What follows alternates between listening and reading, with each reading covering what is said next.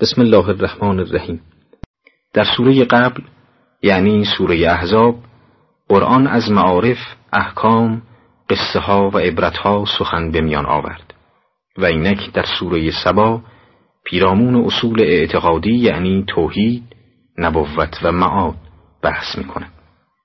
در آغاز از آنها طرحی به دست می دهد و سپس کیفر کسانی که منکر این اصول هستند یا در آنها الغاء شبه می کنند را بیان می‌فرماید و بعد از راه های گوناگونی از قبیل حکمت موعظه یا مجادله آن شبه ها را دفع می نماید. اکنون به خواست خداوند و توفیق او به ترجمه و توضیح این آیات می‌پردازیم و از حضرت وی خواستار هدایت در این راه می باشیم. در آیه اول چنین آمده است. به نام خداوند بخشاینده مهربان. سپاس و ستایش از آن خداوندی است که هرچه در آسمان ها و زمین می باشد از برای وی و ستایش در آخرت خاص اوست و او حکیم و داناست. با اختصاص دادن آغاز سوره به حمد و ستایش خود بندگان را با واجب بودن آن برای خداوند و اختصاص داشتن حمد به وی آشنا می سازد و در حقیقت می خواهد که او را به سبب کمال قدرت و اتمام نعمت بستایند. سپس آیه را با دو صفت الهی پایان داد. یکی حکیم و دیگری خبیر. تا دلالت داشته باشند بر اینکه تصرف خداوند در نظام دنیا و پدید آوردن نظام آخرت همه بر اساس حکمت و دانایی است. با حکمتش آخرت را پس از دنیا قرار داد تا خلقت دنیا عبس و بیهوده نباشد و با داناییش همگان را بعد از مردن زنده کرده و برمیانگیزد.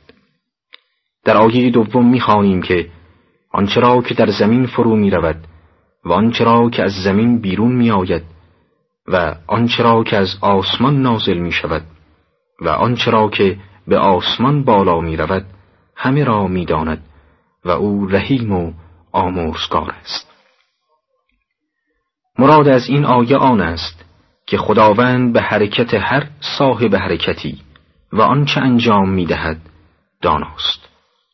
و دو کلمه رحیم و قفور اشاره به رحمت ثابت او و مغفرت خاص وی بر افراد با ایمان است. در آیه سوم آمده کسانی که کفر ورزیدند گفتند قیامت به سر وقت ما نمی آید. بگو آری می آید. و به پروردگار سوگند که به طور قطع به سراغتان خواهد آمد و او دانای بر غیب است. حتی به قدر سنگینی ذره در همه آسمان ها و زمین از او پوشیده نیست. و هیچ ذره ای کوچکتر یا بزرگتر از آن نیست مگر آن که در کتاب مبین ثبت است.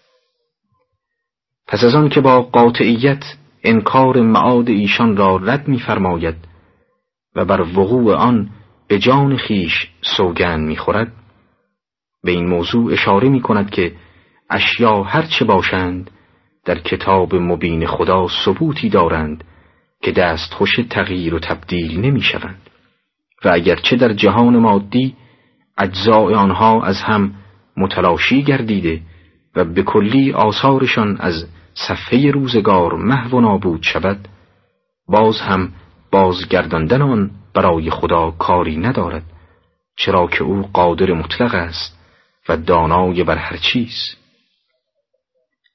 در آیه بعد می‌فرماید تا آنان که ایمان آورده و عملهای صالح می کنند را پاداش دهد. اینان آمرزشی و رزقی آبرومندانه دارند. این آیه یکی از دو سبب قیام قیامت را شرح می دهد که عبارت است از جزای افراد با ایمان و دارای عمل صالح به مغفرت و رزق کریم. یعنی بهشت و آنچه از نعمتها در آن است. و سبب دوم را در آیه پنجم می‌خوانیم. و در مقابل کسانی که به منظور جلوگیری از پیشرفت آیات ما تلاش می کنند عذابی از جنس پلیدی و دردناک دارند. یعنی جزا دادن به کافران سبب دیگر برپایی قیامت است.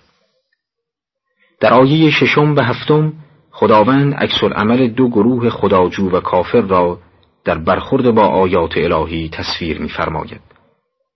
و کسانی که به آنها علم داده شده آنچه را که از ناحیه پروردگارت به تو نازل شده حق می‌بینند. حقی که به سوی سرات عزیز حمید راه می نماید و آنان که کفر ورزیدند گفتند آیا می خواهید شما را به مردی رهنمون شویم که خبر آورده. چون شما پس از مرگ پار پار شدید دوباره به خلقت جدیدی در می آیید. همواره حق طلبی چشم بصیرت را گشوده و دیده تعصب را کور کرده است. مردان خداخواه این گونند و پیوسته باطل پرستی راه هدایت را نادیده انگاشته و اسب هوس و آز را در مسیر نیازهای نفسانی به تک داشته است. گمراهان از این دستند. می‌بینیم که گروهی در همون صدر اسلام مدارج کمال را یک شب پیمودند و برخی که ابر دشمنی بر قلبشان سایه افکنده بود تا آخرین لحظه های عمر در مرداب جهل و کینی خیش ماندند و غرق شدند. بعضی ابوذر سلمان و مقداد و عدهای ابو جهل ابو لهب و ابو سفیان شدند. به هر حال کافران در ادامه نسبتهای ناروا به پیامبر او را دروغگو و مجنون خواندند و خداوند پاسخانها را در آیه هشت فرمود. به خداوند دروغ نسبت داده یا آنکه دیوانه شده.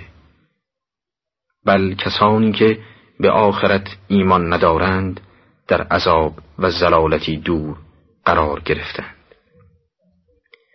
از آنجا که در نظر کفار زنده شدن اجساد بعد از فنا و پوسیدن امری عجیب بوده آن هم آنقدر عجیب که به نظرشان هیچ عاقلی به خود اجازه نمی دهد که چنین سخنی بگوید و چون این مسئله در نظر آنها محال می نموده لذا ادعای رسول خدا مبنی بر قیامت را یکی از دو حالت می دانستند.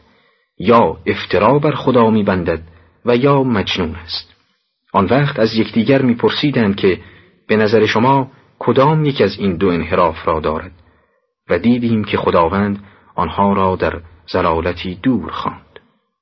در آیه نهم قرآن کفار را اندرز می دهد و تهدید می کند و عمل زشت آنها یعنی تکذیب آیات خدا و استهزاء رسول را جرمی بزرگ دانسته و ایشان را در ارتکاب آن جسور معرفی می‌فرماید.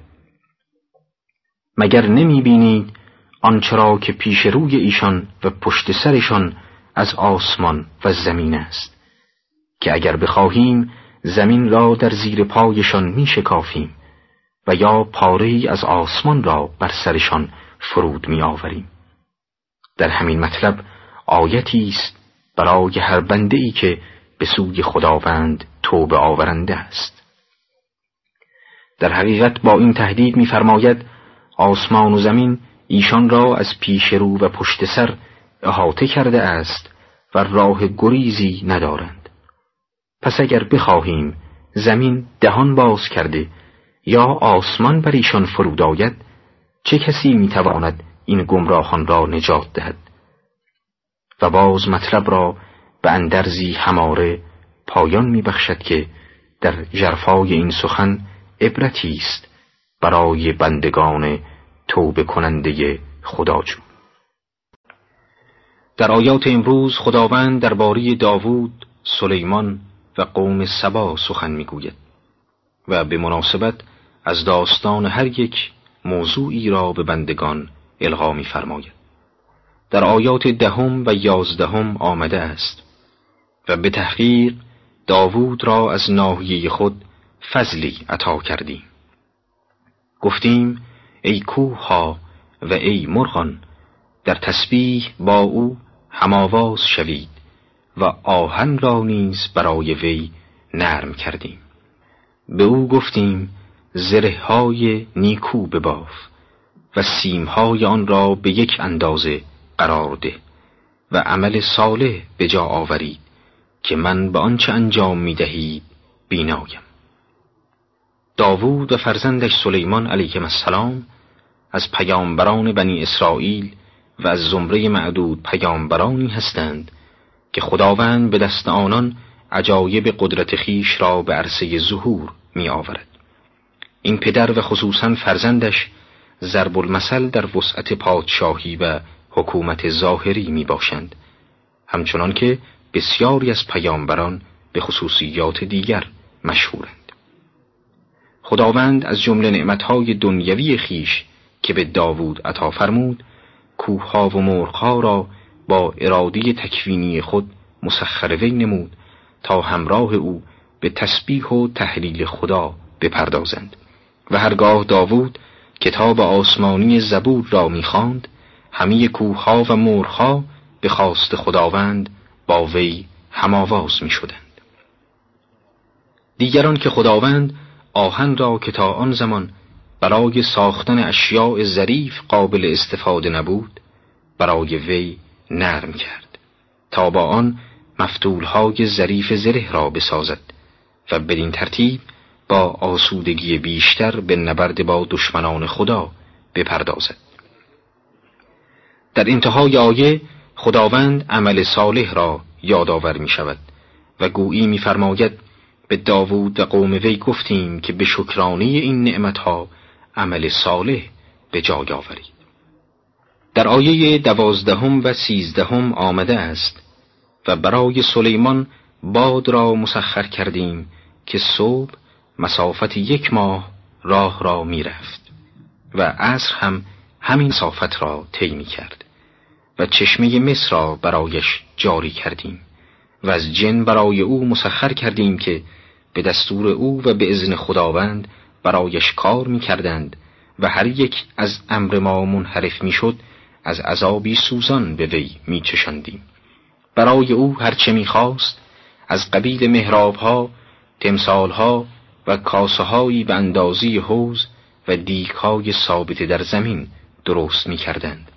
گفتیم ای آل داوود شکر بگذارید و بندگان شکر گذار من اندکند هیچ سلطنتی در جهان از ابتدا تا کنون چون سلطنت سلیمان پیامبر نبوده است زیرا او از خداوند خواست بود که سلطنتی به وی عطا کند که پس از وی برای هیچ شخص دیگری ممکن نباشد و خداوند دعای این بنده صالح خود را اجابت فرمود و لذا سلیمان بر سراسر جهان آن روز با اقتدار و تقوا حکم روایی می کرد.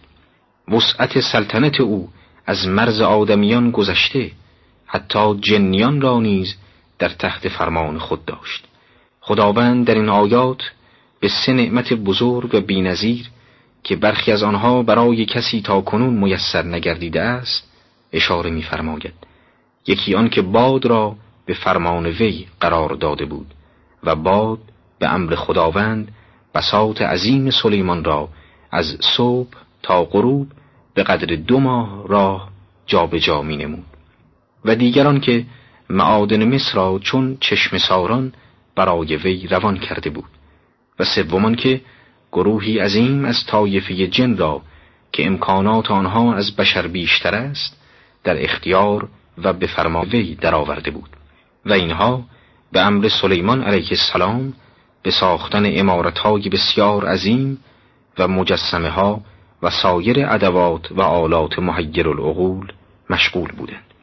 امارت بیت المقدس که از ساخته های زمان سلیمان علیه السلام است بهترین دلیل بر صدق این مدعا است اجانین روی سنگ ها برای سلیمان صورت انسانها و حیوانات را می تراشیدند و اگر کسی از ایشان از دستور پیامبر خدا سرپیشی می کرد خداوند او را با آتشی دنیوی عذاب می فرمود. در پایان آیه از سلیمان و خاندان وی می خواهد که شاکر نعمتهای خداوند باشند و برای نشان دادن اهمیت شکر به اندک بودن شکر گذاران تصریح می کند. باری گرچه سلطنت سلیمان عظیم و بیمانند بوده اما سلطنت او تنها نشانه بسیار کوچک از حاکمیت مطلق خداست و عاقبت حکومت سلیمان تمام شد و زوال در ارکان آن سلطنت پرشکوه راه یافت تا همه بدانند که همه چیز جز خداوند فانی می باشد در آیه چهاردهم ضمن اشاره به رحلت سلیمان علیه السلام به عدم اطلاع اجانین اشاره می‌فرماید. پس آنگاه که او را میراندیم کسی جنیان را از مرگ وی خبر نکرد مگر موریانه که عصایش را خورد و او به زمین افتاد و چون او افتاد جنیان فهمیدند اگر از مرگ او خبر داشتند در این مدت طولانی در عذابی خار کننده به سر نمی بردند.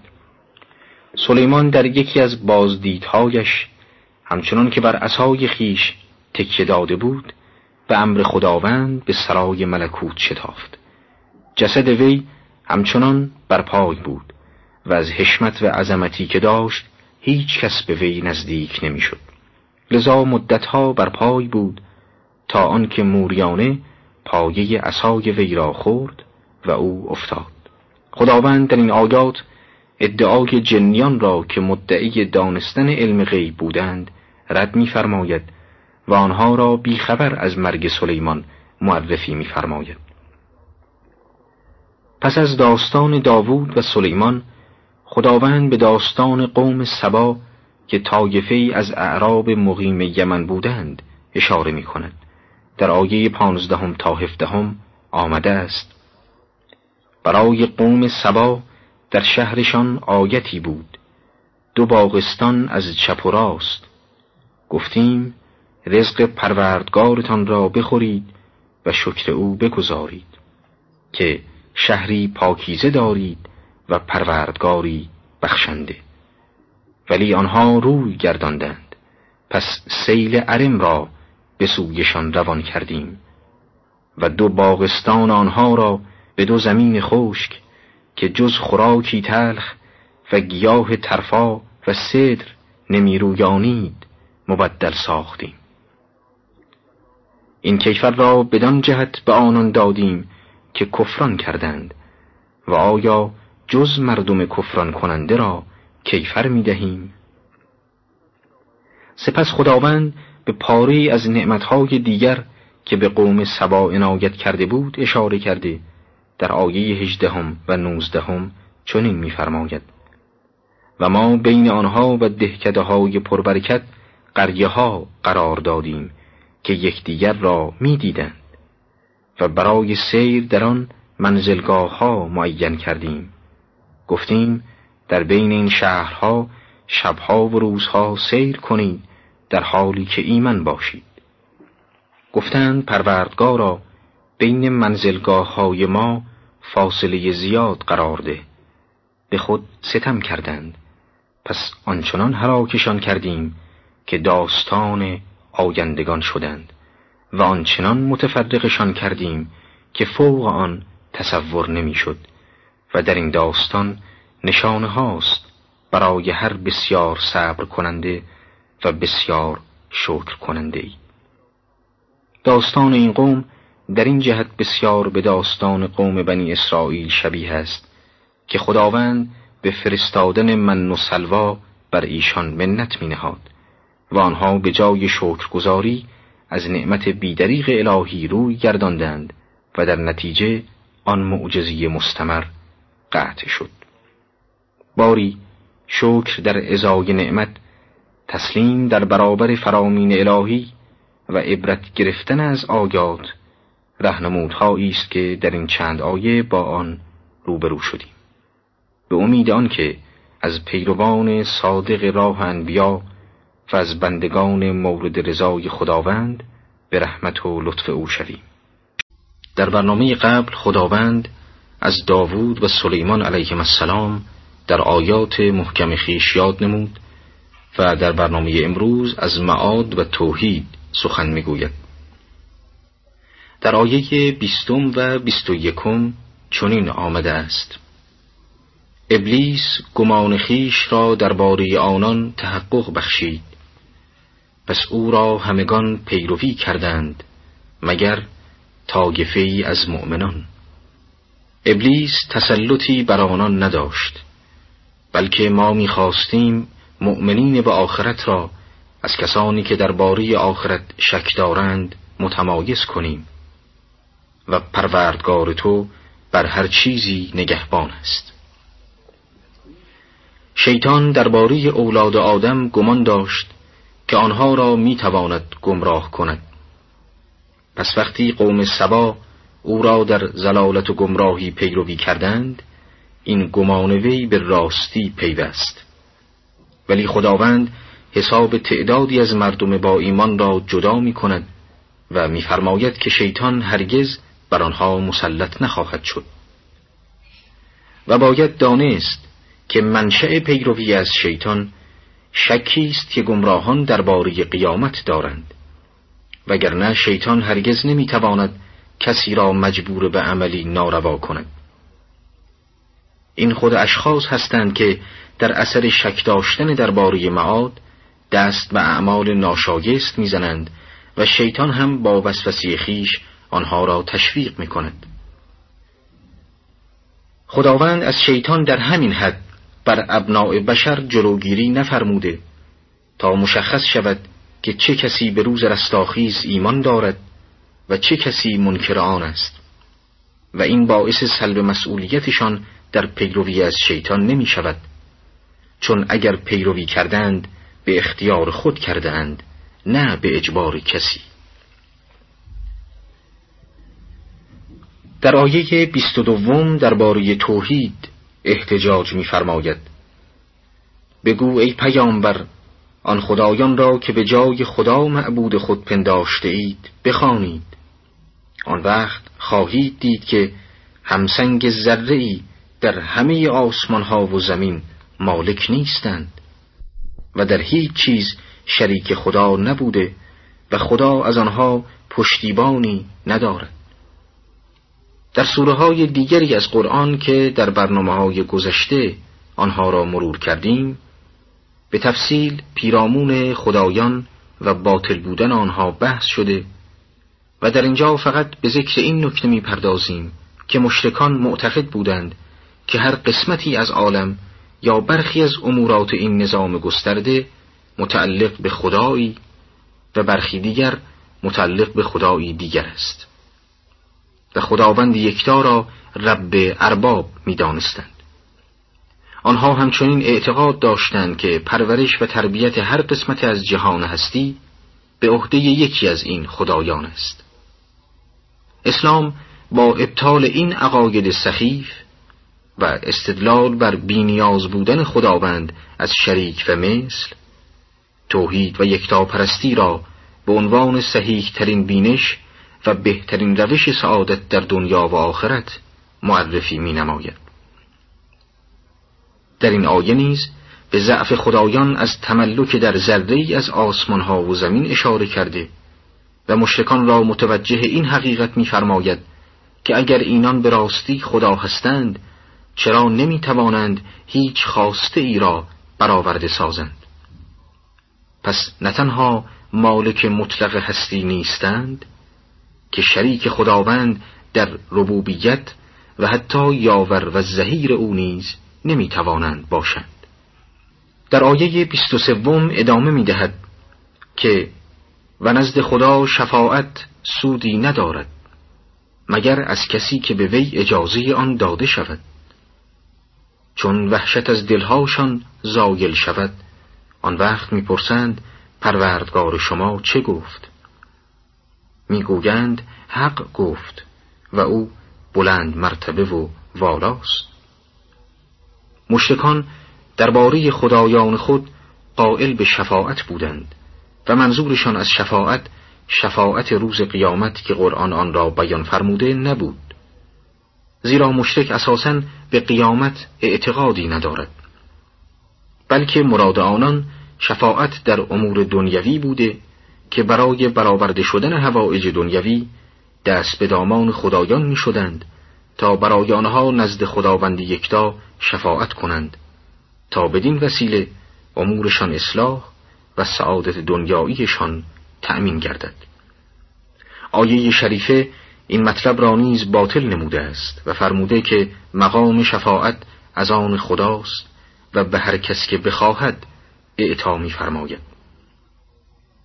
ملائکه که کارگزاران امور به امر خداوندند چنان از خود بی خود و از هر چیزی منصرف هستند که غیر از پروردگارشان به هیچ چیزی توجه ندارند و همچنین توائفی مختلفند و دارای مراتبی مختلف. بعد از صدور امر الهی و زایل شدن فزع از دلها برخی از آنان که دیرتر متوجه امر شده اند از آنان که قبلا آرامش قلبی یافتهاند می‌پرسند امر الهی چه بود؟ و آنها پاسخ می‌دهند که حق بود. البته این دریافت امر از طبقه بالاتر بلا فاصله و بدون تخلف است. در آیه 24 و 25 آمده است. بگو ای پیامبر چه کسی شما را از آسمان ها و زمین روزی می دهد خودت پاسخ بده خدا. و نیز بگو یا ما و یا شما یا در هدایت و یا در زلالت آشکاریم. بگو شما را از آن گناهان که ما کرده ایم مورد سؤال قرار ندهند و ما را از اعمالی که شما می کنید بازخواست نکنند. این آیه احتجاج دیگری علیه مشرکان به وسیله مطرح کردن رزق است که ملاک عمده بتپرستی ایشان بود. چون مشتکان در پرستش بود به این نظر داشتند که پرستش بتها مایه خوشنودی خدایان است و چون آنها خوشحال شوند رزق ما را توسعه می‌دهند. لذا خداوند به پیامبر میفرماید از آنها بپرس که رازق کیست؟ و خودش پاسخ دهد خداوند سبحان. زیرا رزق مخلوق خداست. و مشتکان نیز به این نکته از آن داشتند ولی به زبان نمی آوردند. بنابراین خداوند امر کرد تا پیامبر خود جوابان را بدهد.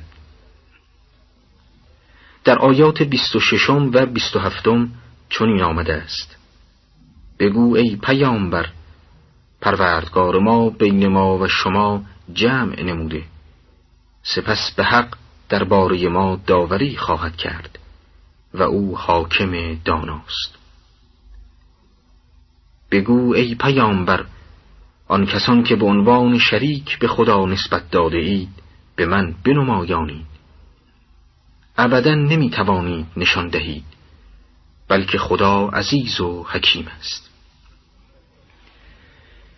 در ادامه این مهاجه پیامبر سخن از معاد به میان می آورد از آنجایی که واجب است جزای عمل هر کسی از نیکوکاران و بدکاران به خود او برگردد و لازمه اش نیز این است که نخست هر دو طایفه در یک جا جمع شوند و پس از معلوم شدن نیکوکار و بدکار هر یک جدا شوند؟ ناچار این کار جز از کسی که مدبر امور انسان هاست بر نمی آید و او پروردگار متعال است و اوست که رب هر دو طایفه است و هر یک ربی جداگانه ندارد. پس آیه مذکور دو چیز را اثبات می کند. یکی بعث و قیامت را تا همه جمع شده سپس هر طایفه در صفی جداگانه قرار گیرد و دوم انحصار این جداسازی را برای خدای تعالی از راه انحصار ربوبیت او و از این طریق ربوبیت ارباب مشتکان را ابطال می کند. در آیه 28 آمده است ما تو را نفرستادیم مگر اینکه یکسره نوید بخش و بیمرسان باشی. ولی اکثر مردم نمی‌دانند. آری پایان سخن همان است که در حقیقت وظیفه اصلی انبیا است.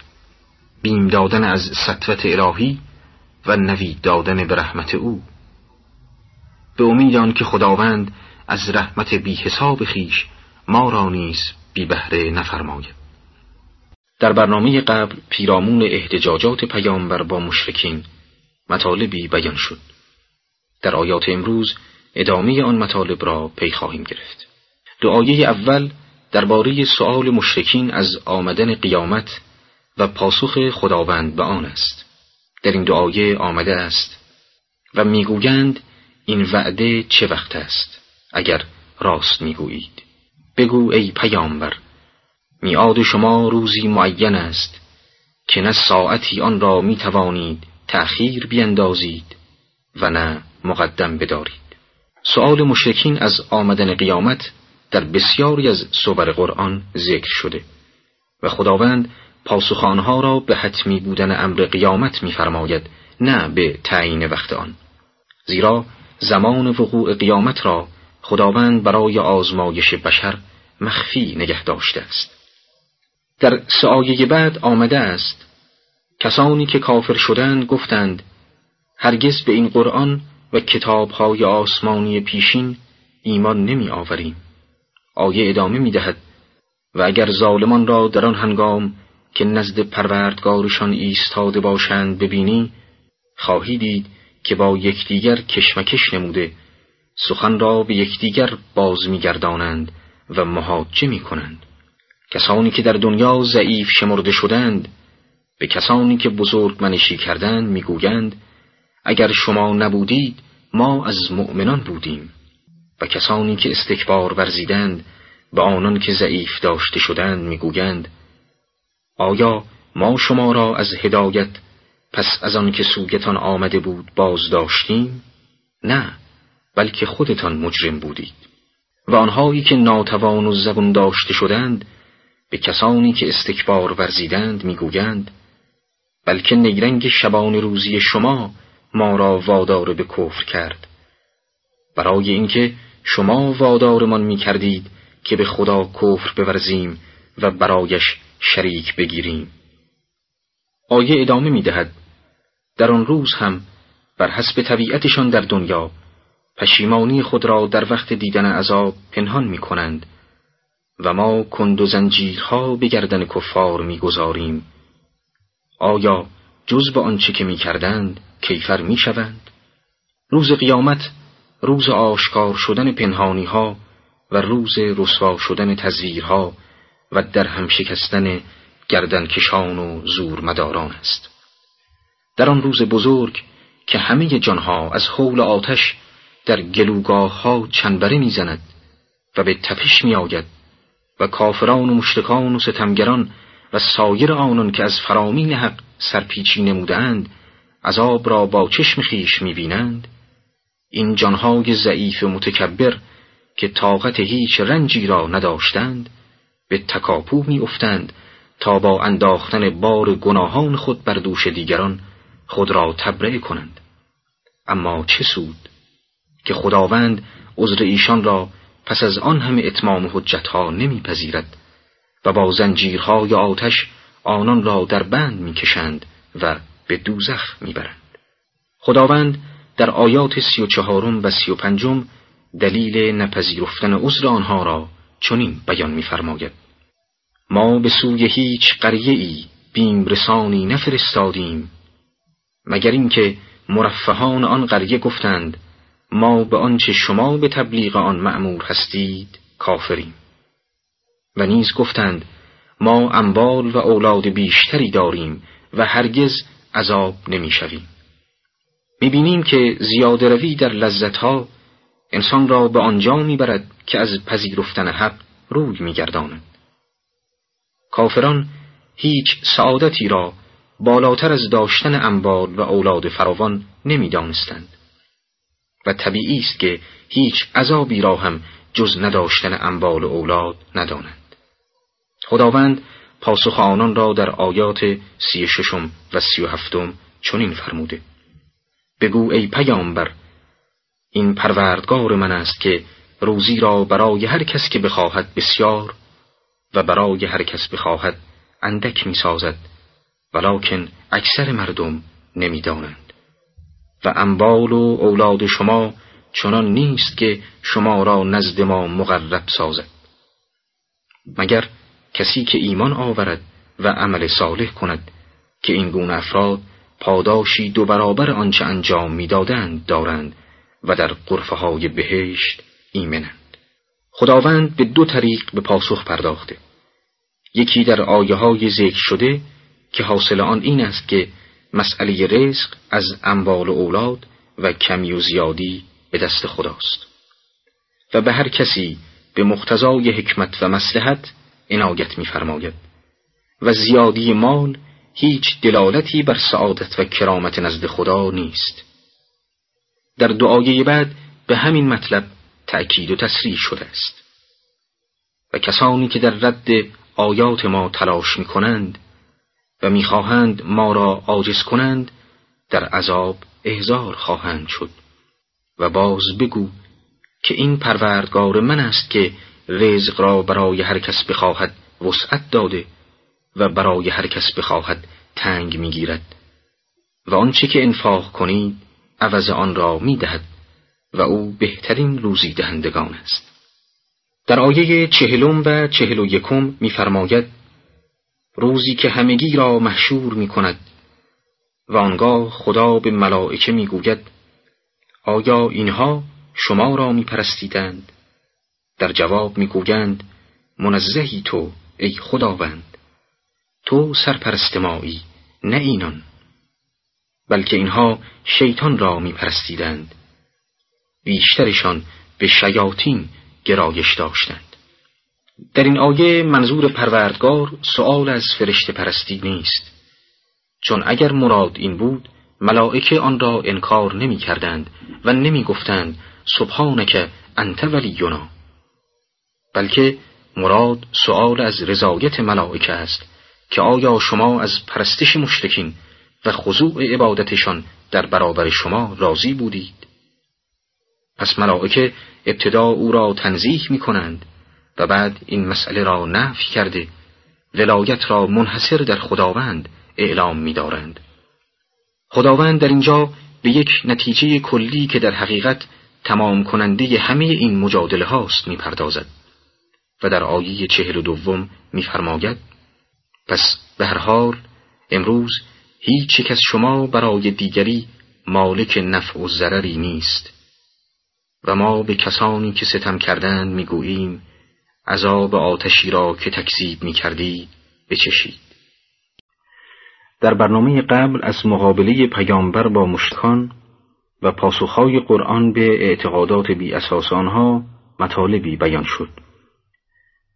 در آیات امروز با مسئله نبوت آن حضرت و نسبتهایی که مشتکان به آن بزرگوار می‌دادند و پاسخ خداوند به آنها برخورد می‌کنیم. در آیه چهل و سوم و چهل و چهارم چنین آمده است. و چون آیات ما بر آنان تلاوت می شود با آنکه آیاتی روشن است در عین حال می‌گویند این مرد جز که شما را از آنچه پدرانتان میپرستیدند باز دارد قصدی ندارد. و نیز می‌گویند این آیات دروغی بیش نیست که او به خدا بسته است. و کسانی که کافر شدند وقتی حق به سوی ایشان میآید می‌گویند این جز سحری آشکار نیست. آیه ادامه می‌دهد حالان که ما هیچ کتابی به این کفار قریش نفرستاده ایم تا درس آن را خوانده باشند. و قبل از دو نیز هیچ بیمرسانی به سوی آنان نفرستادیم. آیات مورد نظر سه نمونه از برخورد مشرکین و کفار را با قرآن نشان می‌دهد. می‌بینیم که گاهی سخنان پیامبر را که از جانب خداوند به وی وحی می‌شد افترا و دروغ بر خدا قلمداد می‌کردند. گاهی نیز چون نمی توانستند جنبه های اعجاز قرآن از حیث بلاغت و فساحت را انکار کنند آن را سحر میخواندند و علاوه بر اینها با تأکید و اصرار مردم را به پافشاری بر عقاید موهوم و تقلید کورکورانه از نیاکان دعوت می کردند. اما پروردگار متعال پاسخی در خور تأمل می‌فرماید مبنی بر این که اینان چگونه قرآن را سحر می‌دانند حالان که از حقیقت سحر اطلاعی ندارند و سوی ما نیز کتابی به ایشان نرسیده تا به استناد آن قرآن را باطل و سحر بدانند.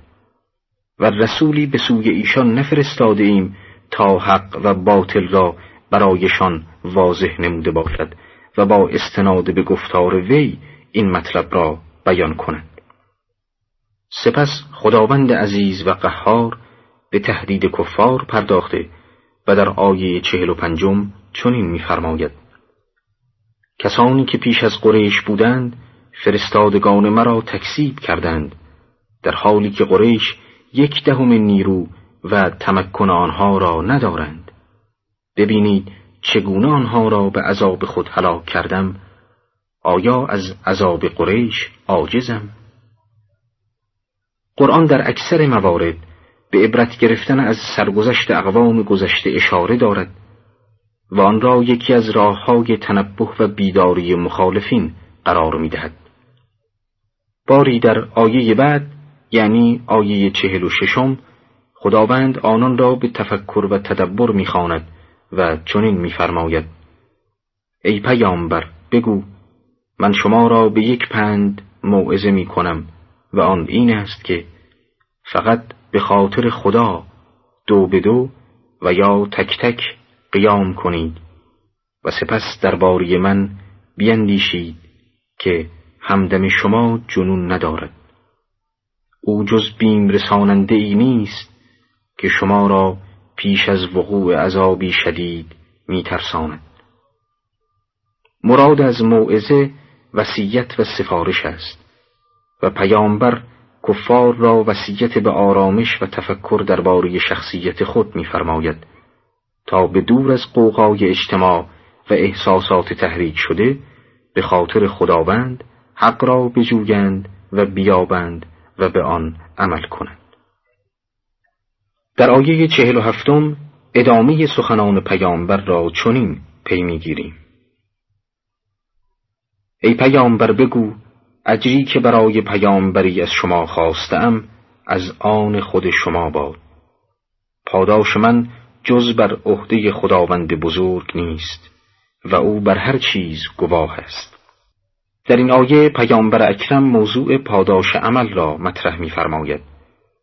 و هر نوع طلب مال و منال را از خود نفی می کند تا کفار هدف مقدس او را متهم به شوائب مادی نکنند و نیز اجر خود را تنها بر عهده خداوند معرفی کرد تا جلوی ایراد آنان را مبنی بر بی هدف جلوه دادن اعمال خیش بگیرد تا نگویند پس برای چه این کارها را انجام می دهد و مانند اینها؟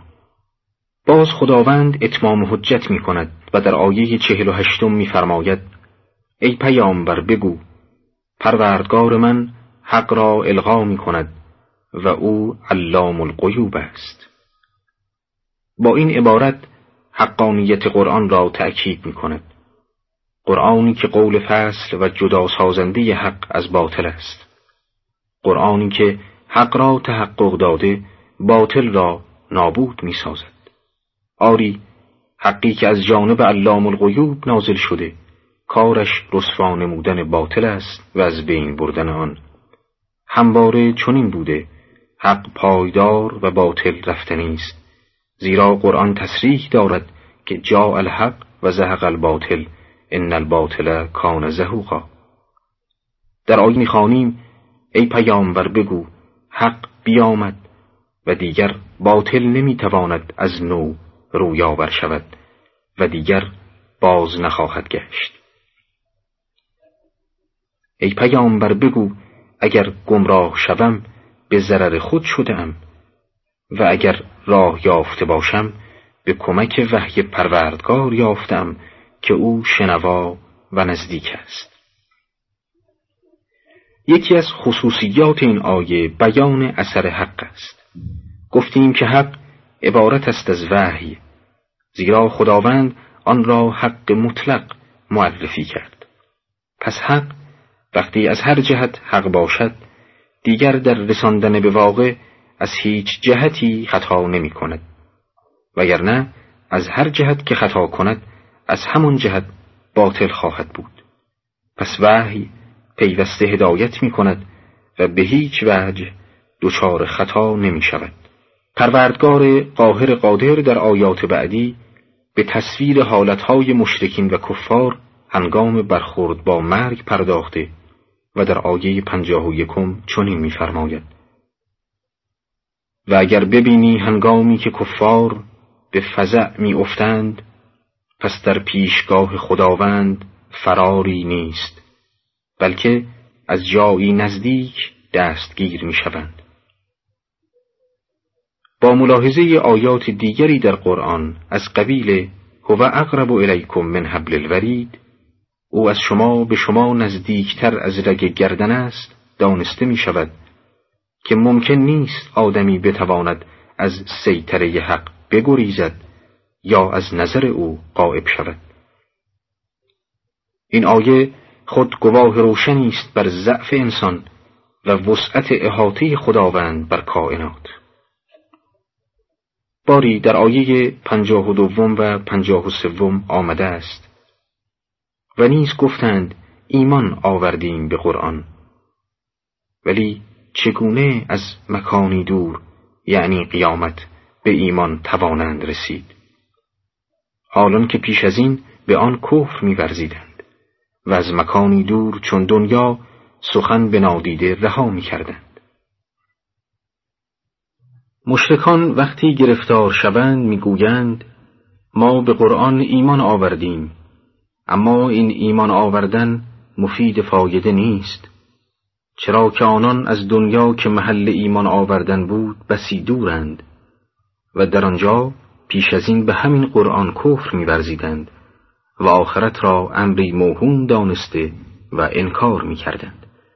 در آخرین آیه از این سوره یعنی آیه پنجاه و چهارم خداوند جزای آنان را که آیات خدا را نادیده انگاشتند همانند جزای امثالشان از اقوام گذشته معرفی می‌فرماید و می‌گوید خداوند میان ایشان و آن آرزو که دارند به وسیله مرگ و عذاب حایل افکند. چنان که با نزاگر ایشان پیش از این همین رفتار را انجام داد چرا که آنان در شکی سخت بودند.